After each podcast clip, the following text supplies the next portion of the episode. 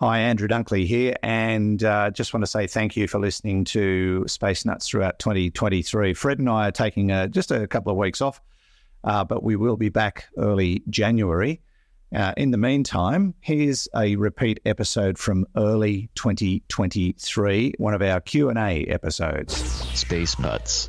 Hi there. Thanks for joining us. Uh, my name is Andrew Dunkley, the host of Space Nuts. It's good to have your company on yet another episode. Now, coming up on this episode, we'll catch up with Professor Fred Watson, strangely enough, because he's not in Australia at the moment. He's somewhere on the other side of the world talking to very important people. Uh, like his family Yes. and a few other from the United Nations, just by the by.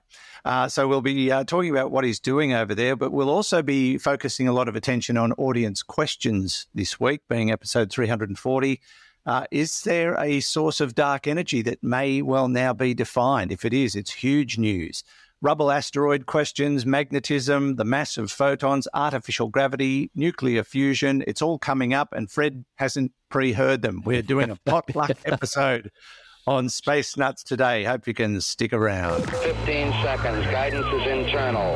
10, 9. Ignition sequence start. Space Nuts. 5, 4, 3, 2. 1, 2, 3, 4, 5, 5, 4, 3, 2, 1. Space Nuts. Astronauts report it feels good. And the man of the hour, or the man who is joining us for this hour, one or the other, is Professor Fred Watson, astronomer at large. Hello, Fred. Hello, Andrew. Very good to see you again down there in sunny. Dublin. It's been very sunny. Uh, you're lucky to be in Scotland because we've uh, just come out of a heat wave. Oh. Uh, temperatures for about five, four, five, six days in a row up uh, around the 38 mark Oh. Celsius wise, Ooh. well above the 100 in the old scale. So um, we got a bit of a we got a very very significant um, change through on Thursday night that uh, caused a, a bit of a, a problem around the the coast, Sydney included. I know, yes. Um, Heard about that. Yeah, we got a dust storm. I, I, was taking a, a photo of the dust as it rose up around town as the the, the, the southerly buster, as we call them, uh, blew through.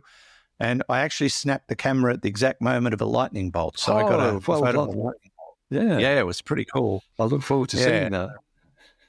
Mm, yeah, I'll send it to you. Uh, but uh, it's um, it's been very warm, but not so where you are. Uh, if you take off the 30 from your temperature, uh, that's about what we've got here. so I'm in Bonnie, Scotland at the moment. As you said, I'm uh, staying, uh, visiting my family, albeit briefly, but Mm. I'm visiting my family, which is a delight. Very nice. Yeah. But preceding that, you've spent a couple of weeks talking to people from, um, is it COPUOS? Yes. the uh, United Nations committee that uh, is looking at the peaceful uses of outer space. That's correct. So um, this is United Nations 101. Uh, United Nations has uh, as one of its offices something called uh, UNOOSA, which stands for the United Nations Office of Outer Space Affairs. And within UNOOSA is a committee, uh, which is the Committee on the Peaceful Uses of Outer Space, or COPUOS. Uh, and COPUOS has a subcommittee which is called the Scientific and Technical Subcommittee, and that is what I was at. So, uh, the, the, the last two weeks, uh, oh, sorry, the first two weeks uh, in February, um, there was the annual meeting of the Science and Technical Subcommittee of COPUOS, and uh, this was my first experience uh, of being in that meeting. I was part of Australia's delegation, uh, a small delegation of Australians attending, uh, and I was there as an expert advisor on dark and quiet skies, which, of course, are very big in the hearts of astronomers. I, I did say it was my first meeting.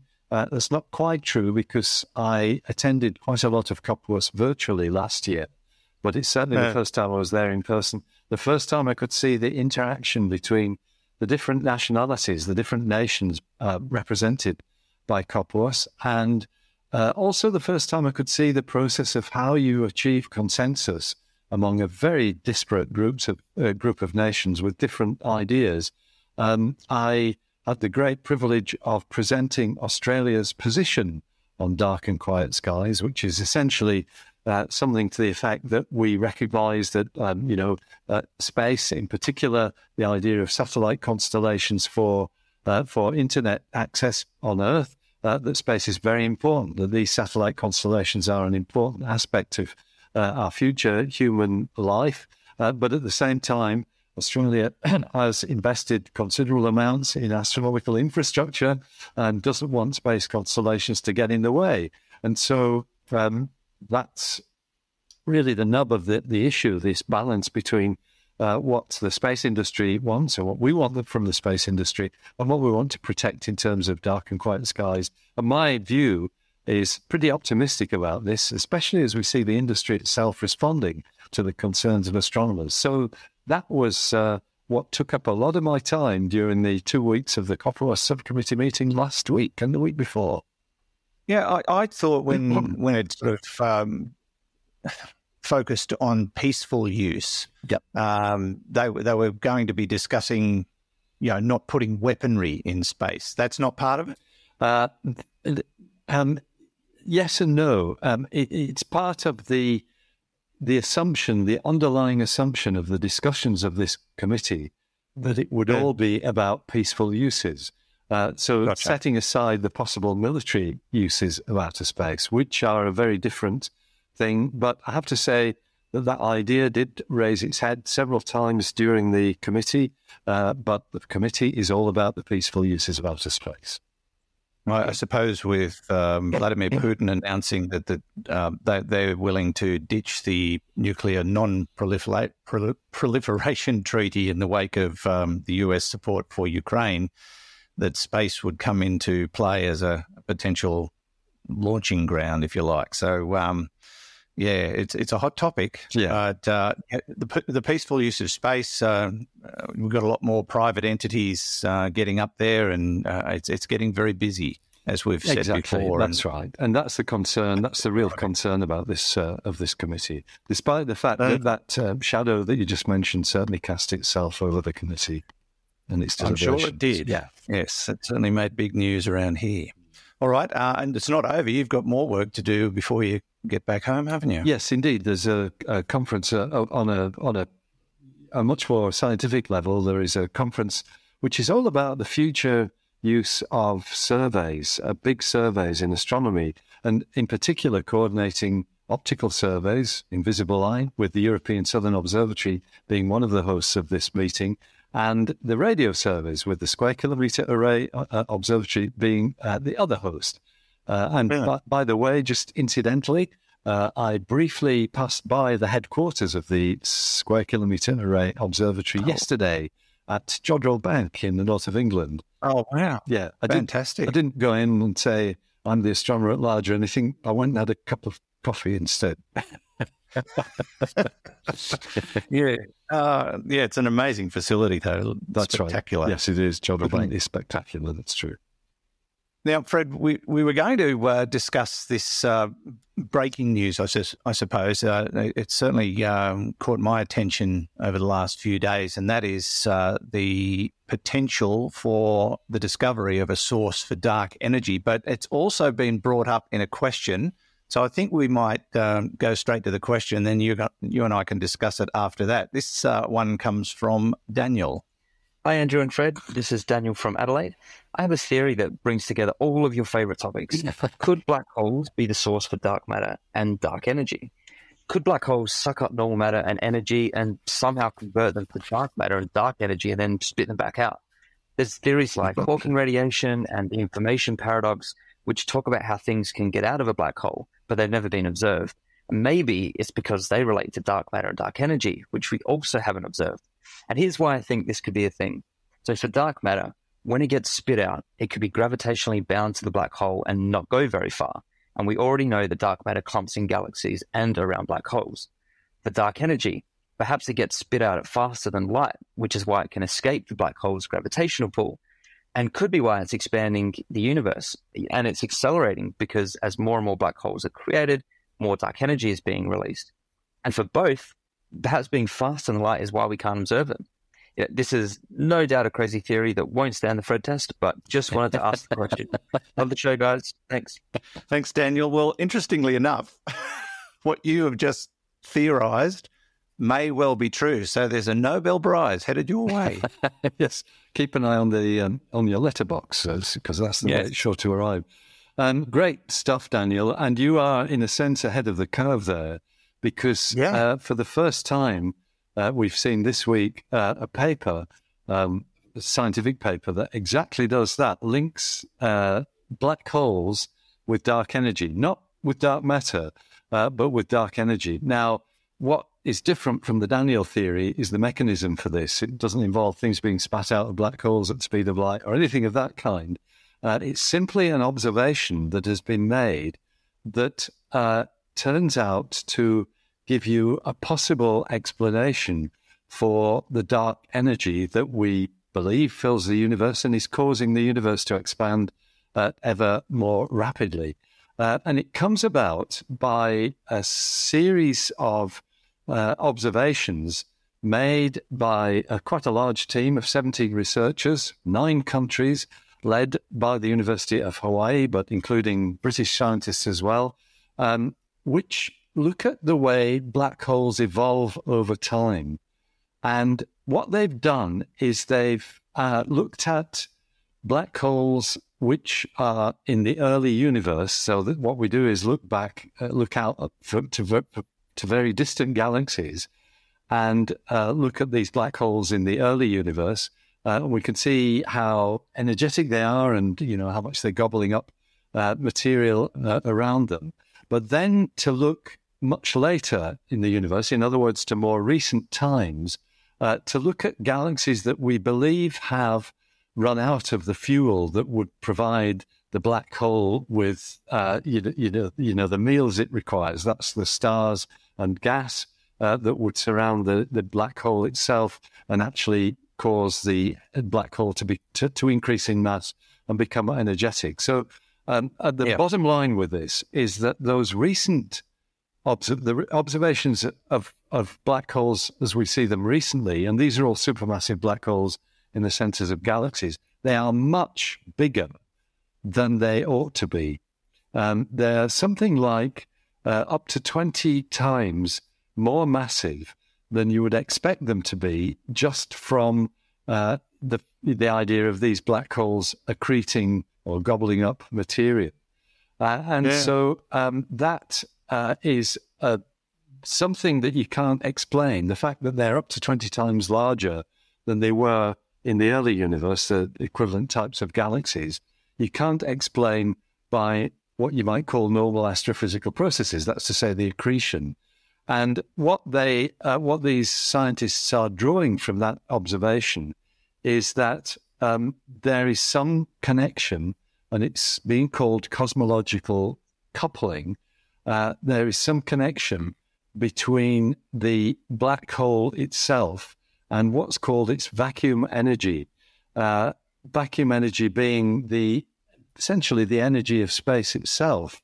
Um, so what they're saying is that uh, black holes themselves generate an energy that is somehow coupled to the expansion of the universe, so that this energy increases in mass as the universe expands, uh, and that uh, maybe uh, that is the source of dark energy. And in fact, the reason why they make that link is that the uh, the idea of this coupled energy from black holes going into the universe itself actually uh, when you do the calculations as to how much vacuum energy there should be in a black hole uh, and look at the accelerated expansion of the universe, you get the same answer.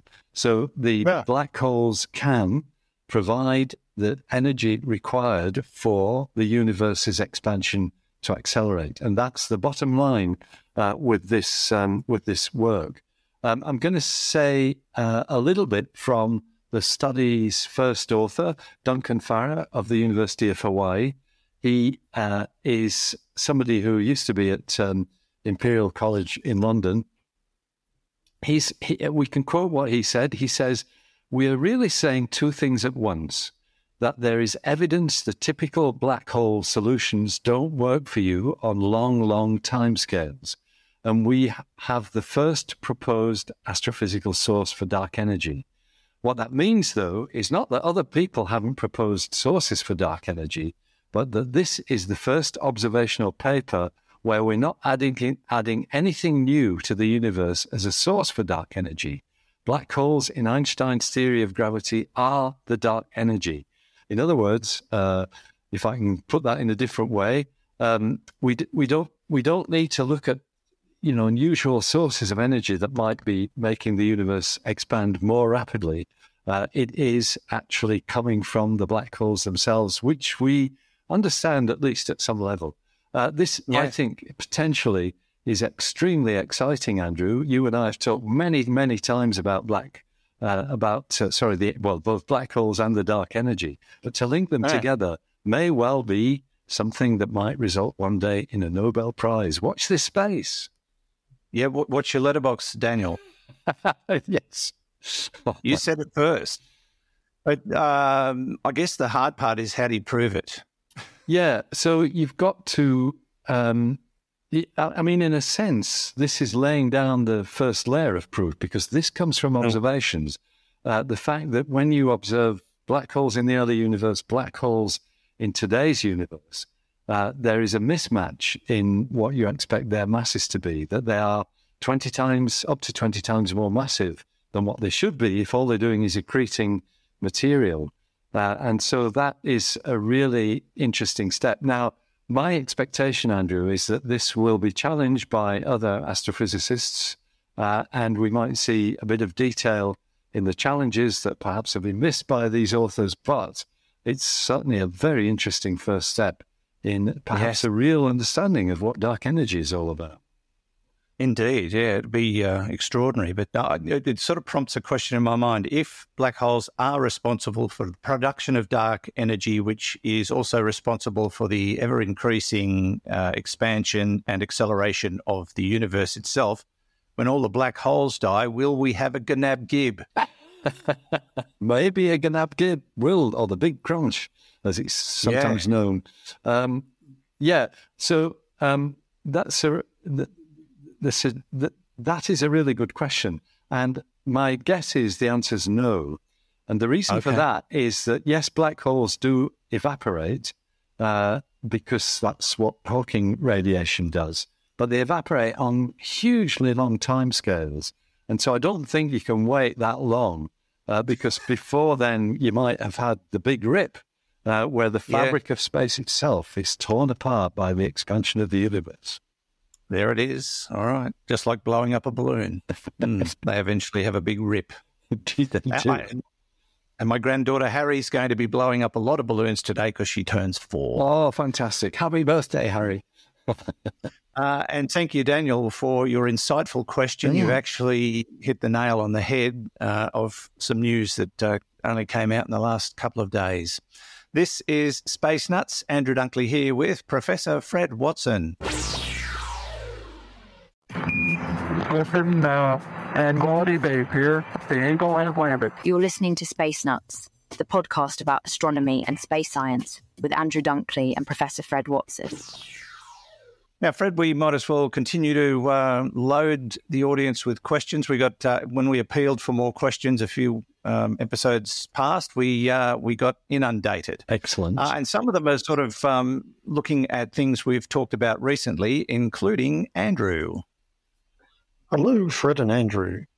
Great episode. I'm really enjoying the latest one, uh, but I have paused it because I had a burning question after your item about the rubble pile asteroids and how long lived they are. Very, very fascinating. I'm wondering how, uh, what the different danger level is from rubble pile asteroids versus the solid ones. And um, just wondering shouldn't a rubble pile asteroid burn up a lot more than a big one and thus potentially be less damaging? Anyway, fascinated to hear your answer to that one and uh, keep up the great work, guys. Thoroughly enjoy it. Been listening from the very early days.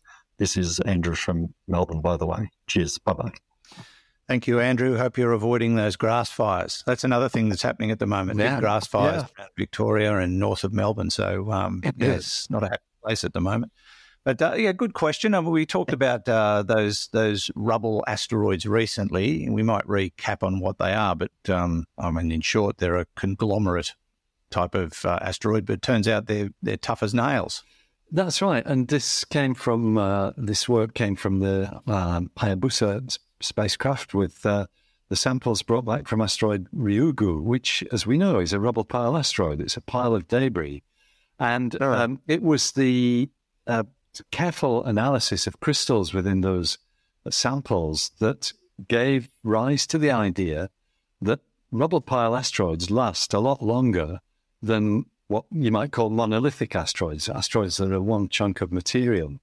Um, Yeah. That was the result of the of the isotope measurements and the crystallography, uh, and the inference of that was that maybe they are harder to destroy, um, that they kind of behave in a springy fashion. If they're clouted by something else, they act like what you might call a giant space cushion. In fact, I think that's a quote from one of the authors of that of that paper. and so um, that giant space cushion takes a blow, but doesn't destroy the rubble pile asteroid, which is exactly the opposite of what you would expect to happen. You'd think a pile Yes. of debris, you hit it with something else, would just fly apart, but that is apparently not the case. So the uh, the other inference from that was that perhaps because these asteroids may well be very long lived, perhaps there are more of them than we expected. Um, and the good news story, as an aspect of this, was that a rubble pile asteroid might well respond well to the shockwave of a nearby nuclear blast if you needed to detect one.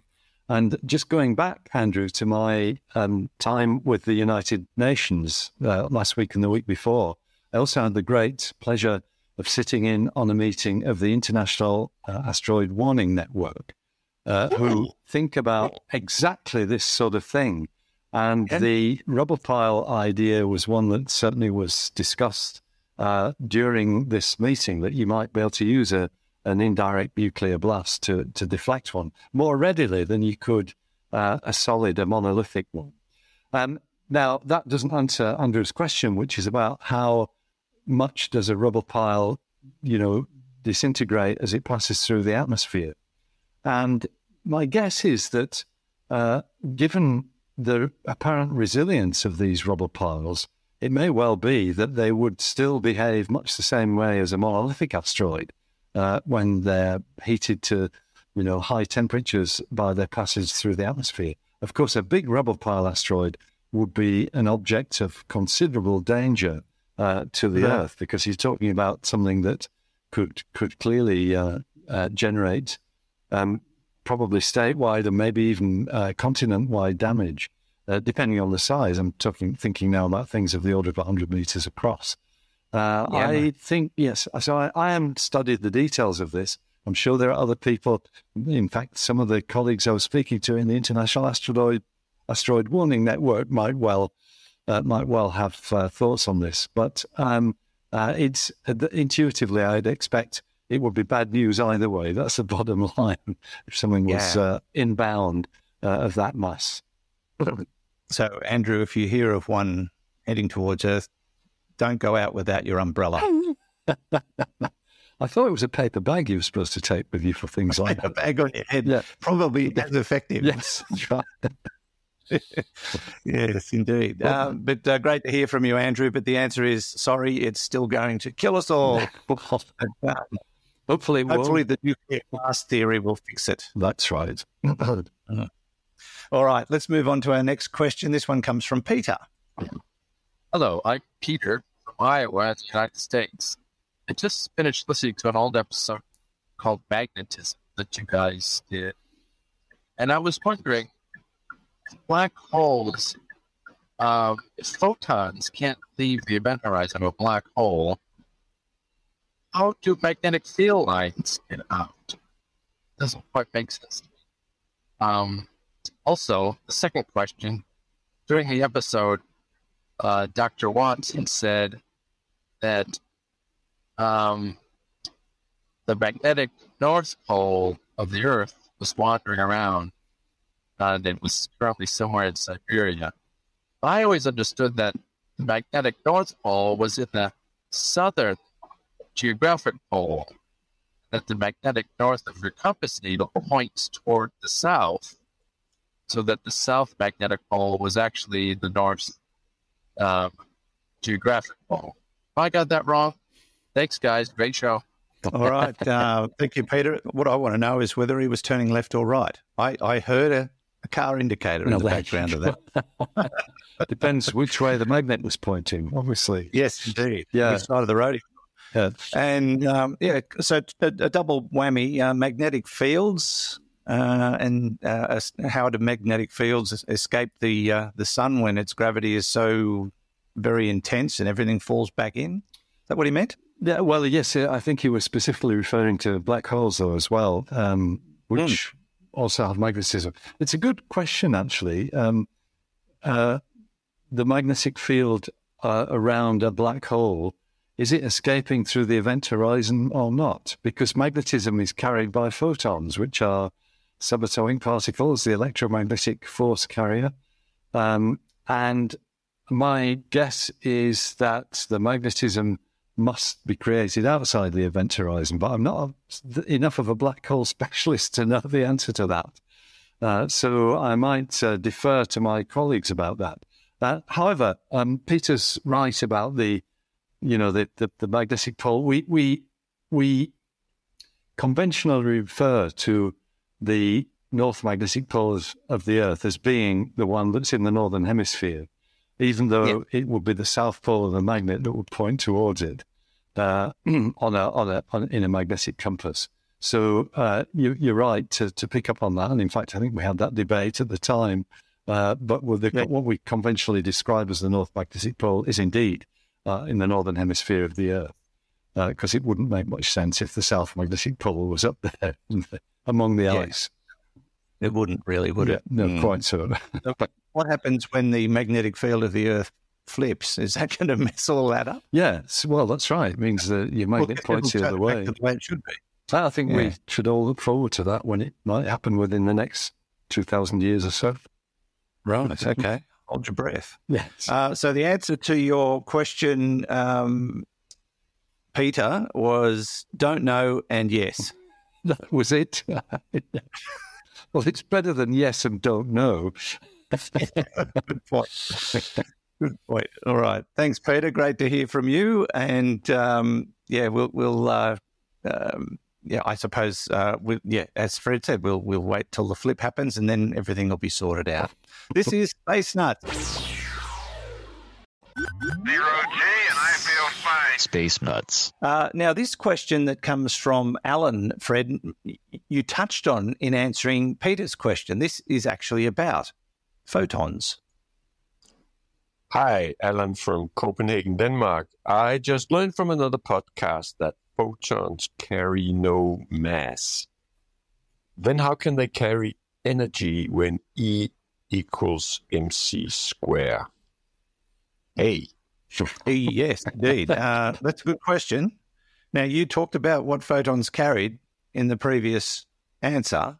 So, if they've got no mass, how can they carry something? That's that's a good question. What they don't have is what's called a rest mass, uh, because you Ah. can't you can't stop. Well, you can actually stop a photon, uh, but that needs special special sorts of equipment. But they don't have a rest mass, and so they do carry energy uh, exactly in accordance with um, other equations, a bit like E equals mc squared. Uh, so photons carry electromagnetic energy. And indeed, magnetism is a, is a form of that. And so it's carried by photons, as we were just saying. But um, the, the, the, the, the deciding thing is clearly photons do have energy. Uh, and in fact, when we talk about the wavelength of light, for example, uh, the, the smaller the wavelength, the higher the energy. And so when you get to uh, uh, to um, things like gamma rays and X rays, these very high energy uh, photons, then we just discuss them in terms of their energy rather than talking about uh, wavelengths or frequencies at all. It's just the amount of energy that that photon carries. But it, but the bottom line, um, Alan, and it's a it's a great question, and it probably sounds like a glib answer, but it's that you if you stopped a photon, it doesn't have mass. That's the bottom line. Man, Well, it's interesting you should say if you could stop a photon. I, I read an article the other day. There's, uh, I can't think of the scientist's name, but she's been playing with light. Yeah. And she's actually been successful in manipulating light Yes. and affecting photons. And, and she actually reduced the speed of light to 17 meters per second in a lab, which I, f- I, I just can't comprehend that. And she said she could even save it up and use it later. Yes. Um, I can't get my head around that. I, and neither can I. um, and, and I know these experiments take place, and they use um, they they they basically use uh, sort of highly focused clusters of of atomic nuclei to interact with the photons. Uh, it's a Wow. field that I don't know too much about, but it's a great area of physics, and you're quite right that you you can slow down photons uh, to have a speed of light that is very slow indeed.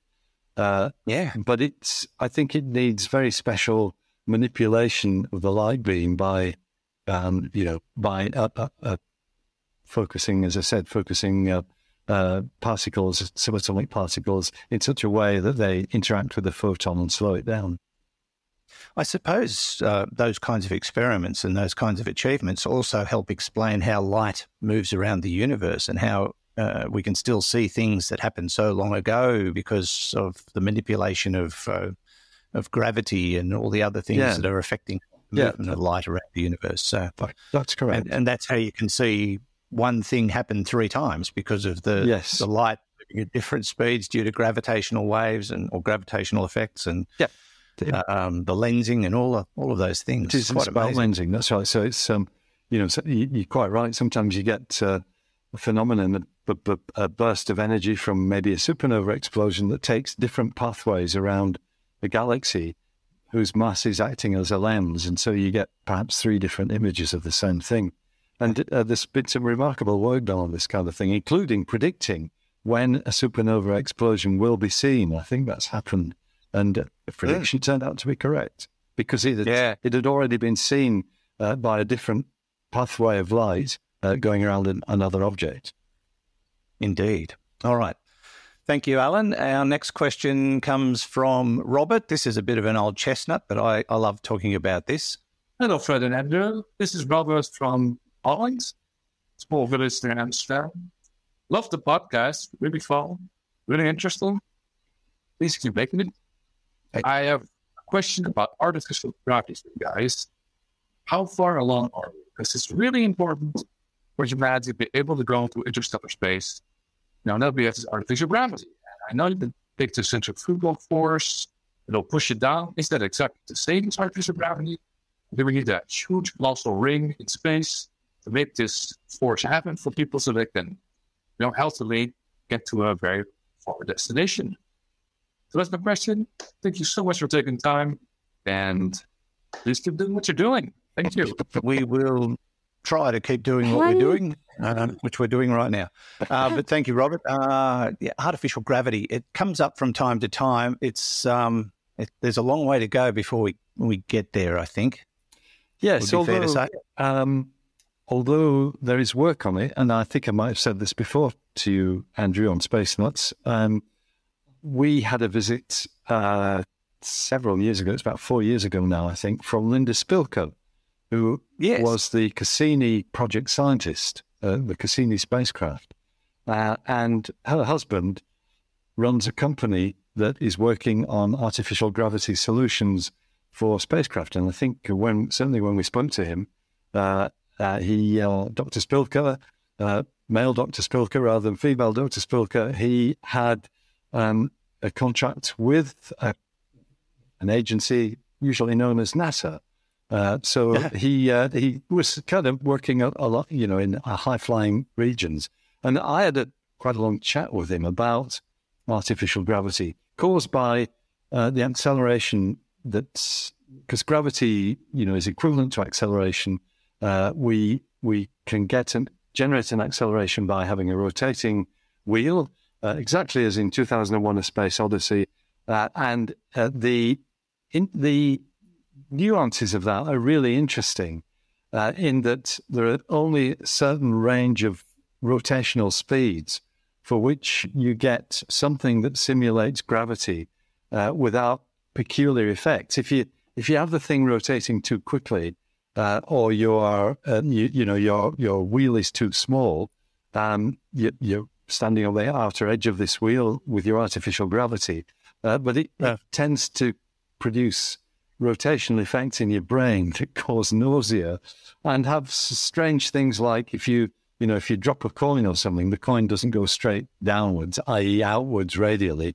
It goes yeah it goes off to the side and that's very Yeah. counterintuitive but uh, yeah this this was work that's ongoing so it is actually a field of uh, of activity within the excuse me the astronautical community um, the just an aside here, uh, which is straying way off Robert's question, but I think is really interesting. And again, this is a news item that came out this week.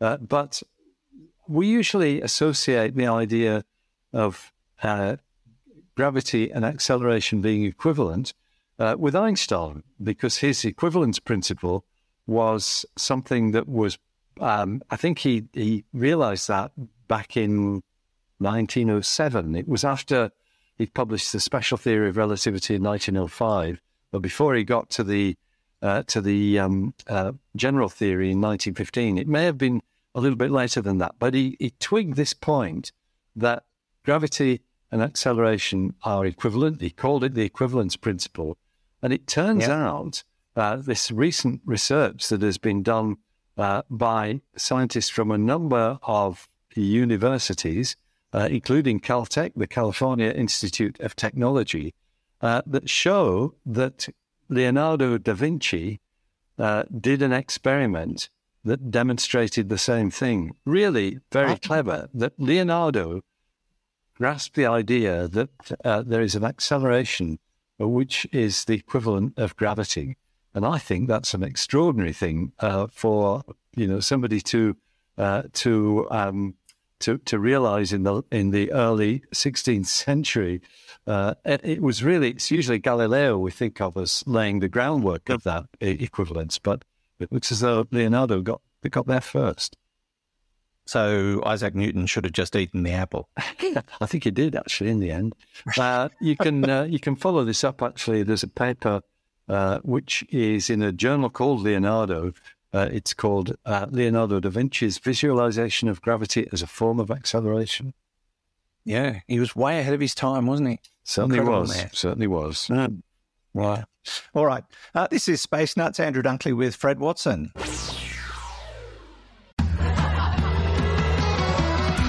Too could feel what it means to win a share in Lotto's $30 million mega draw this Saturday. Hurry, get your ticket today. Wouldn't it be nice? Roger, you're loud clear here also. Space Nuts. Now, we might uh, squeeze in one or two more questions, Fred. This one, um, again, uh, looks at something we've talked about before. This is Tom. Hello, Fred and Andrew. This is Tom from Minnesota, and I just wanted to congratulate the two of you on being selected to be cryogenically frozen oh, until nuclear fusion is ready to be integrated into space exploration. Now, when we thaw you guys out, you're going to have the honor of getting to pick where the first nuclear fusion powered rocket is going to go. And I am so curious to hear what you think might be the goals of that first mission. Love the show. Thanks so much. Thank you, Tom. Interesting way to ask a question. I um yeah, we've talked about long haul travel in space and and ways to propel ourselves. Um, sails, light sails. Uh, we've talked about you know traditional rockets just not holding their water, so to speak. Uh, but um, nuclear fusion has been talked about as a potential uh, way of of traveling at pace, long distance in space and that's um, that's what he's alluding to. So, uh, and I know they're working on all sorts of options, Fred, and, and the time will come when they when they find a way to uh, reach reasonable speeds, because that's the, the the challenge, isn't it? Uh, get getting fast enough to get somewhere before we all, you know, drop off the twig. But where would we go first? I uh, that is that is the question, and my first thought when when I um, listened to Tom's question, my my first thought would be Alpha Centauri. I mean, you go to the nearest star that's not the sun, wouldn't? Would you not? Um, I think you'd be. I actually think you'd be going even nearer than that. I think you'd try it out Really? first on the moon. Oh, okay. Well, yeah, um, makes see how sense. quickly you get there. Um, it's really No, interesting. Was Sorry, beyond the testing phase. Yes, all right, beyond the testing phase. No, Tom, Tom's quite right. Um, but um, you might be surprised, or you may not be surprised to hear this, Andrew, but um, there is a working group on nuclear power sources in space, which had several meetings during the meeting, the COPUOS subcommittee meeting that I was at a couple of weeks ago. Uh, and that working group was chaired by a very eminent uh, British uh, physicist, somebody who's worked with nuclear power sources over many decades, uh, Dr. Sam Harbison, who actually resigned, uh, retired from from the head, of the uh, lead of the working group. But I sat in on some of those sessions. Really interesting, the kind of things that are being discussed in terms of nuclear power sources in space. And fusion, of course, is always the holy grail. Um, my feeling was that nuclear fusion as a power source in space is not seen as uh, as the the, the the the panacea that you might think it is. It doesn't solve all the problems. It just gives you a bit more of a string to your bow. Uh, but uh, I, yeah, you know, I, I'm I'd be inclined to agree with you that if if the um, if you did have a, a, a new form of energy, a new form of propulsion that was going to get you somewhere pretty quickly, then Alpha Centauri would definitely be a worthwhile target. It's still going to take you uh, no fewer than four and a half third years to get there because that's how long light light takes to get there or to, to and to come back. Uh, but yeah, I, I think that's a pretty good guess, and I'd go along with you, Andrew. I hope. Okay. I hope Tom, agree- hope Hope Tom agrees. Yes, uh, and just keep working on your nuclear fusion generator, Tom, and let us know when it's done, and we'll, we'll take a look. Uh, I think we can just throw in one very quick uh, question from a YouTube listener, Emil from Denmark, who follows us on YouTube. He said, I don't know if you ever um, uh, read YouTube comments. Obviously, somebody did. He said, but I've always wondered if the atmosphere of the Earth is hiding colors of space, like um, the effects from the sun, which uh, seems yellow but is uh, actually white? Question mark. Also, how come gas is blue at 2000, I'm assuming degrees Kelvin, and the sun is yellow at 6000, but you need 10,000 Kelvin to get a blue star? Hope life is good, uh, and um, glad you're uploading to Spotify. I am too. Um, yeah, okay. Uh, so, uh, is is the Earth's atmosphere hiding the true colours of the universe from us? Um, uh, yes, at some level it is, and exactly uh, as Emil said, its effect is to redden light very slightly uh, to to uh, you know the the scattering of the atmosphere removes the blue light from the atmosphere, so you get something redder.